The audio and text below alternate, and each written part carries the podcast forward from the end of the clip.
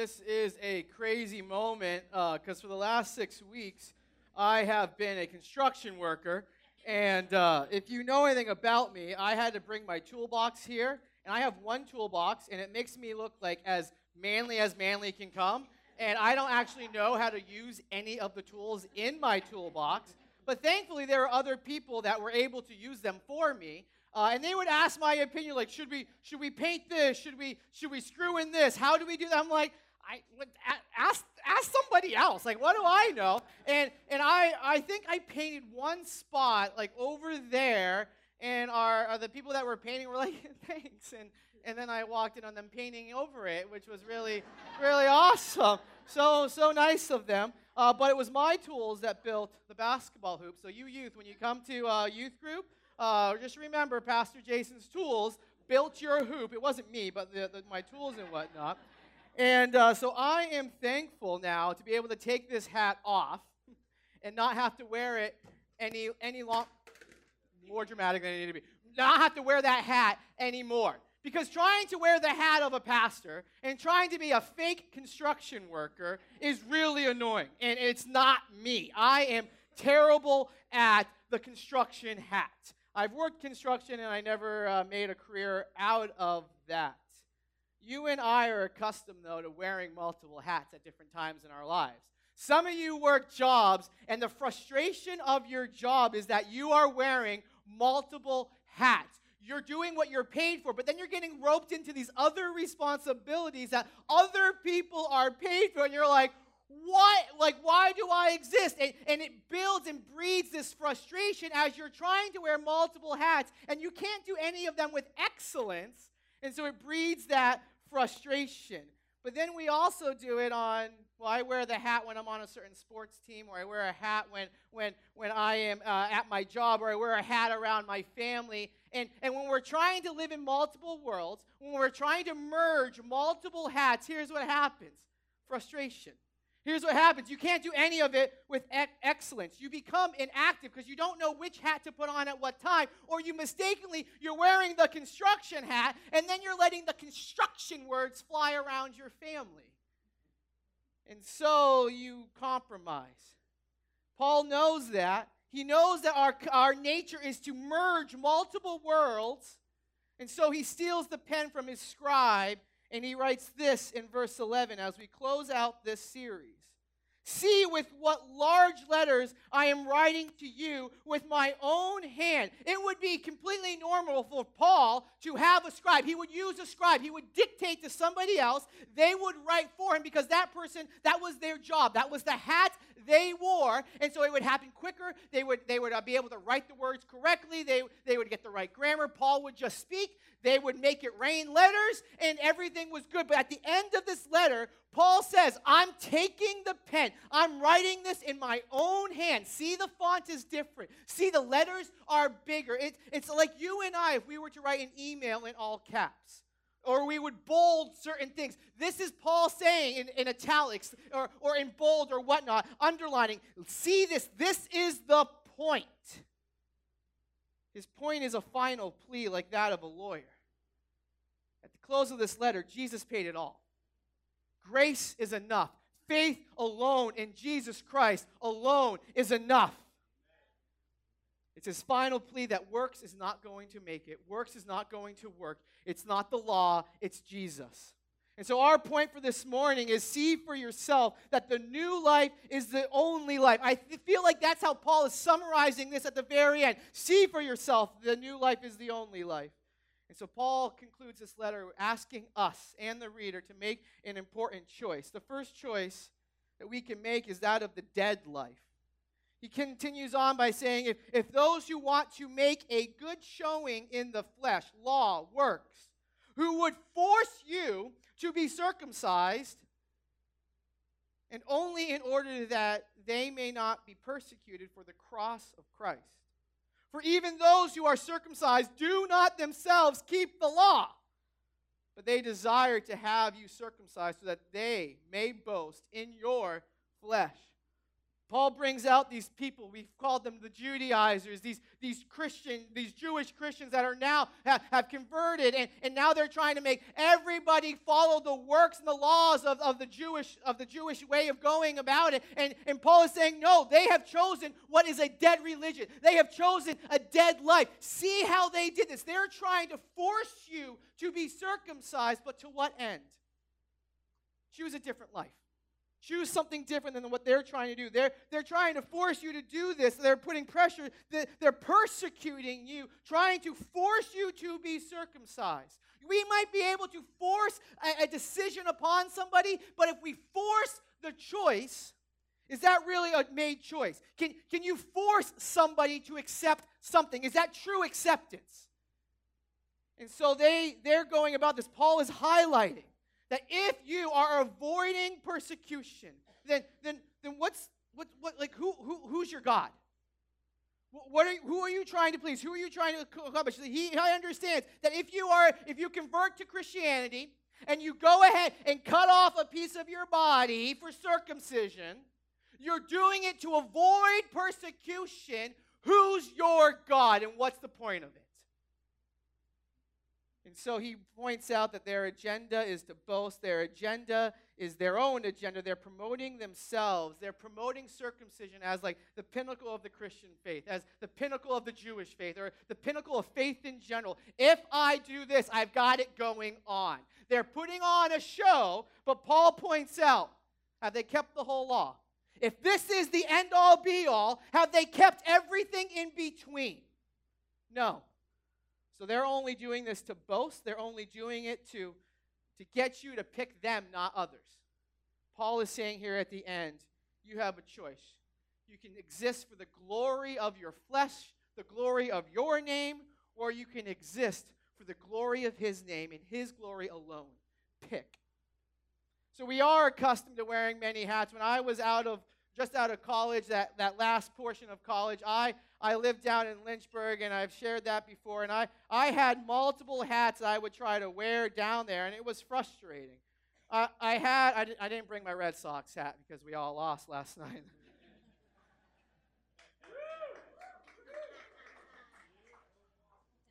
no one else is coming. I used to wear a, a, sports hat. This is my active faith hat. I used to wear a sports hat because I wanted to act athletic, and I'm not athletic. I try to be. I'm a wannabe athletic, try to guy. And so I I would wear this hat trying to impress certain athletes when, when I would play tennis and things like that, and I wasn't too great at that. But then while I was down there, I, I had, like, this is my Rivka. Is that how you pronounce it? Like, I, Ruka. Ruka. Whatever. See, I'm a fake. And so, like, I had my surfer hat, right? And uh, I would, this would, like, when I hit up in the club, like, I would go to the clubs and whatnot, this would be my hat, fake. And because then, then I would go to the clubs on Saturday night, but then I would go to church the next morning and put on my Jesus hat. and put on a show when I was helping in the Sunday school, when I was doing certain things, I would, I would have to switch hats because I can't wear my club hat because if somebody saw me the night before, I better be wearing my Jesus hat.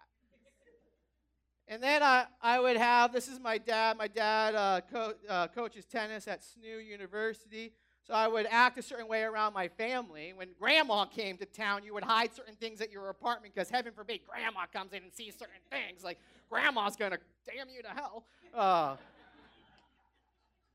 and then I then when I was hitting up with the girls and whatnot, if I wanted the right girl, I would put on my family hat. Like I'm not a partier. I'm a family I don't watch the show, but I'm a family guy. I would put on different hats, and what, what came out was just frustration. I, I, got, I got caught up at, at, at uh, Cairn University one night when I was out the night before partying. I'm working with a group of people the very next day, and they happened to be there where I was the night before when I was ripping shots. And, and I'm, I'm, working with them on a project the next day, and they're asking about the project, and I'm faking like I care about integrity. Like, oh, can we, do we, re- like, I have to go to chapel every single day because that's the rules. How, how could we possibly skip chapel? I'm having this discussion, and one of the girls thankfully had the guts to look at me and say, like, you really care? Do you really care? I was there last night in front of the whole group. And it was that dagger in the heart that as I'm trying to wear multiple hats, as I was trying to choose the dead life, but think that I wanted the real life, I was called out to the curve for it and a good thing because it, it started the slow path of what am I really living for? If I am only choosing God 80% of the time, am I really choosing God? If I boast in the fact that I'm faithful to Ava 80% of the time, does that work? I can't boast in being near perfect. So we have a choice where we can boast in our flesh, our imperfections, or we can boast in the finished work of Jesus Christ. So, what are you wrapped up in? Are you wrapped up in Christ or the selfish world? If you're wrapped up in the cross, and you go to Golgotha and you make that everything about your life. Golgotha is the hill that Jesus died on. And so, choosing life, that's the second choice, choosing real life. But far be it from me to boast in a boast except in the cross of our Lord Jesus Christ, by which the world has been crucified to me, and I to the world. For neither circumcision counts for anything, nor or neither circumcision counts for anything, nor uncircumcision, but a new creation. But as for all who walk by this rule, peace and mercy be upon them. And be uh, upon them and upon the Israel of God, Israel of God. From now on, let no one cause me trouble, for I bear on my body the marks of Jesus. Many of us walk into this room or we know of people that, that wear the chain with the cross. For us, it's, it's a part of our society. We might even have a sticker on our car, or we might have something hanging up in our house. The cross, the cross. It's, it's everywhere in our American culture. And that's, and that's all well and good. But you know who would find that so odd?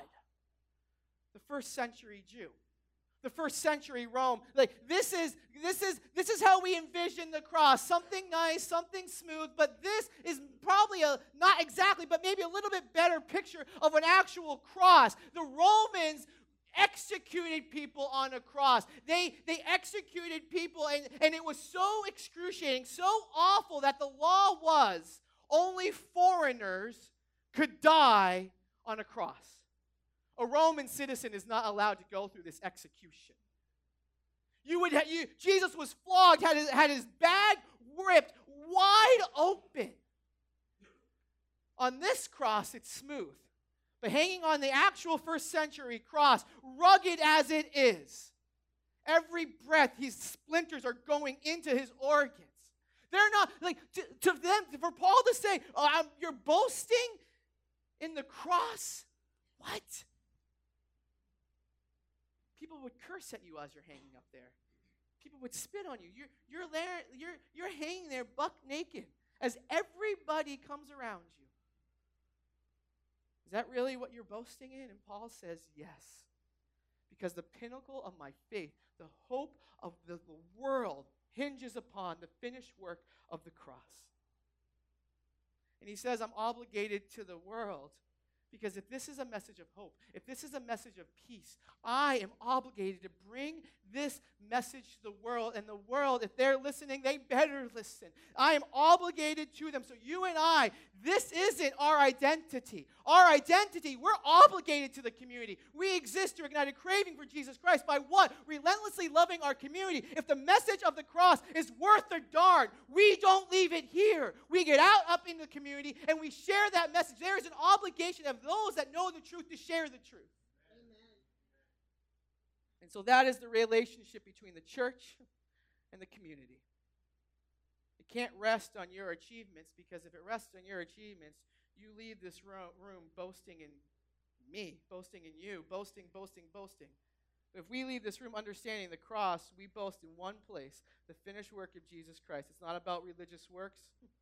It's not about trying to find peace in what you're doing. It's about finding peace in the finished work of Jesus Christ. Everything else in this world has to be meaningless, or it becomes an idol for us. For Paul, the matter is closed. And so he brings up circumcision again, uncircumcision, circumcision. What does it matter? He's pointing out to these people, these Jewish people, these Jewish Christians, that you're, you're pointing out that you want, you want to be defined by a mark, by cutting your body. That's how you want to be defined as. You know what Paul is screaming back at them? You want to know how I'm defined? By the marks on my back for the persecution I have faced for the gospel of Jesus Christ. That's how I'll choose to have my body define me. It's the marks that I'm paying to bring this message. He's yelling back at them, Look at my scars, look at my back, as Paul was beaten, shipwrecked, as nearly left for dead for the sake of the gospel.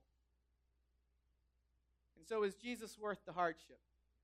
I can say, standing here, that the last six weeks have been hard.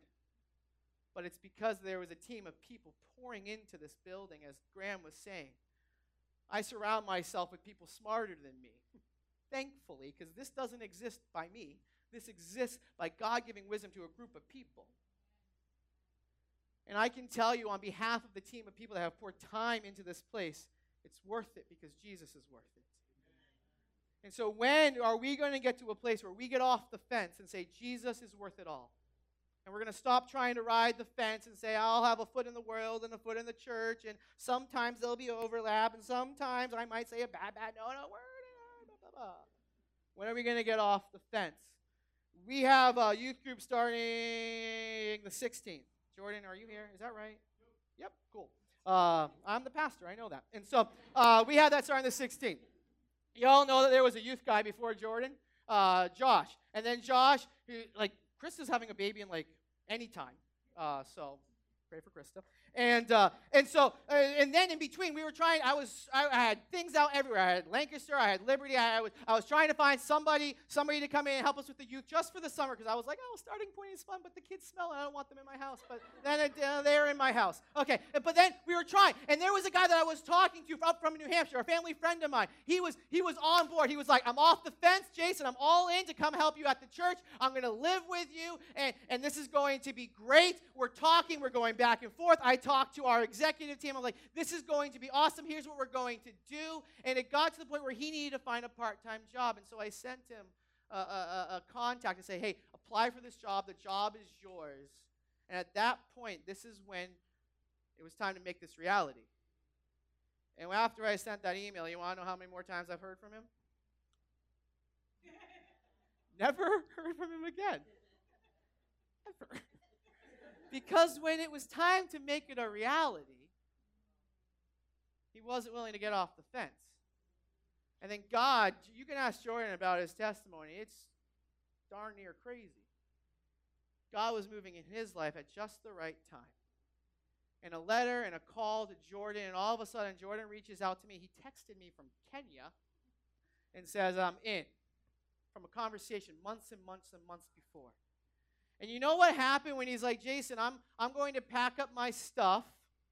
I'm going to get into a car with my dad. I'm living in Colorado. When it was time for him to get off the fence, he loaded his car and traveled cross country, putting the work and the effort in to get his stuff here and load it up into my house.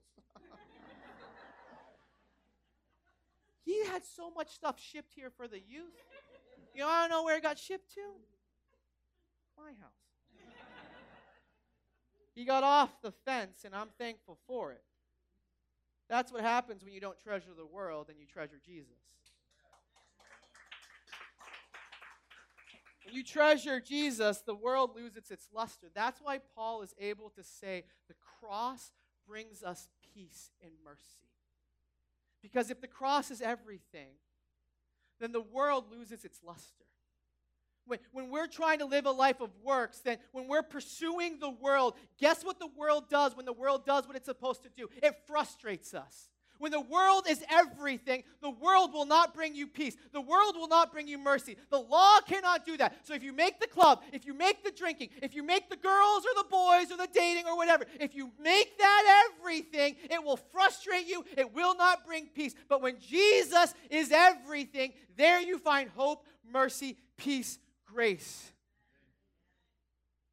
It changes our cares. It changes, it changes everything about us. When cross is everything, greed is replaced with generosity, lust is replaced with purity, anxiety is replaced with truth, and envy is replaced with love. When are we going to be able to get to the point when we look at money, success, human praise, power, approval, attention, ungodly romance, lust, and say to the world, I would give nothing for you. Just give me Jesus. Why? Because we serve a gracious Jesus, choosing grace. This is how Paul ends the letter. The grace of the Lord Jesus Christ be with you your spirit brothers. Amen. Galatians 6:18 the beginning the beginning portion of this chat of this book. In galatians 1 3 paul is bringing up grace. And now he's ending the very last ver- verse of the book. He's saying grace grace at the beginning grace at the end because freedom is grace the religious landscape wants to make religiosity wants to make doing and works he, they're trying to merge two worlds they're trying to merge the dead world with the living world they're trying to, to, to merge the works world with the grace world. And you can't merge it. You can't try keep adding to Jesus. If you remember that first sermon that we preached from Bayside Chapel on YouTube, we said Jesus plus nothing equals everything. That's grace. Grace is unmerited, unearned, undeserved favor from God. Nothing we can do to earn the grace of God. That's what grace is. If you have to earn grace, it's not grace. And so God gives us grace, and it points to generosity. Generosity, we serve a generous God, don't we?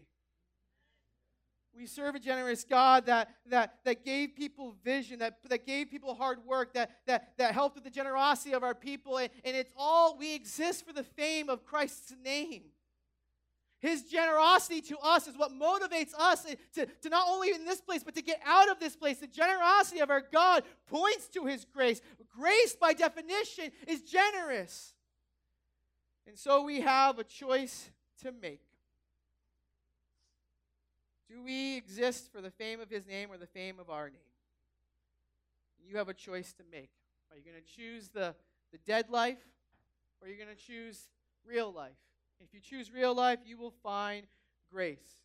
And so I want to remind us now with what grace does for us.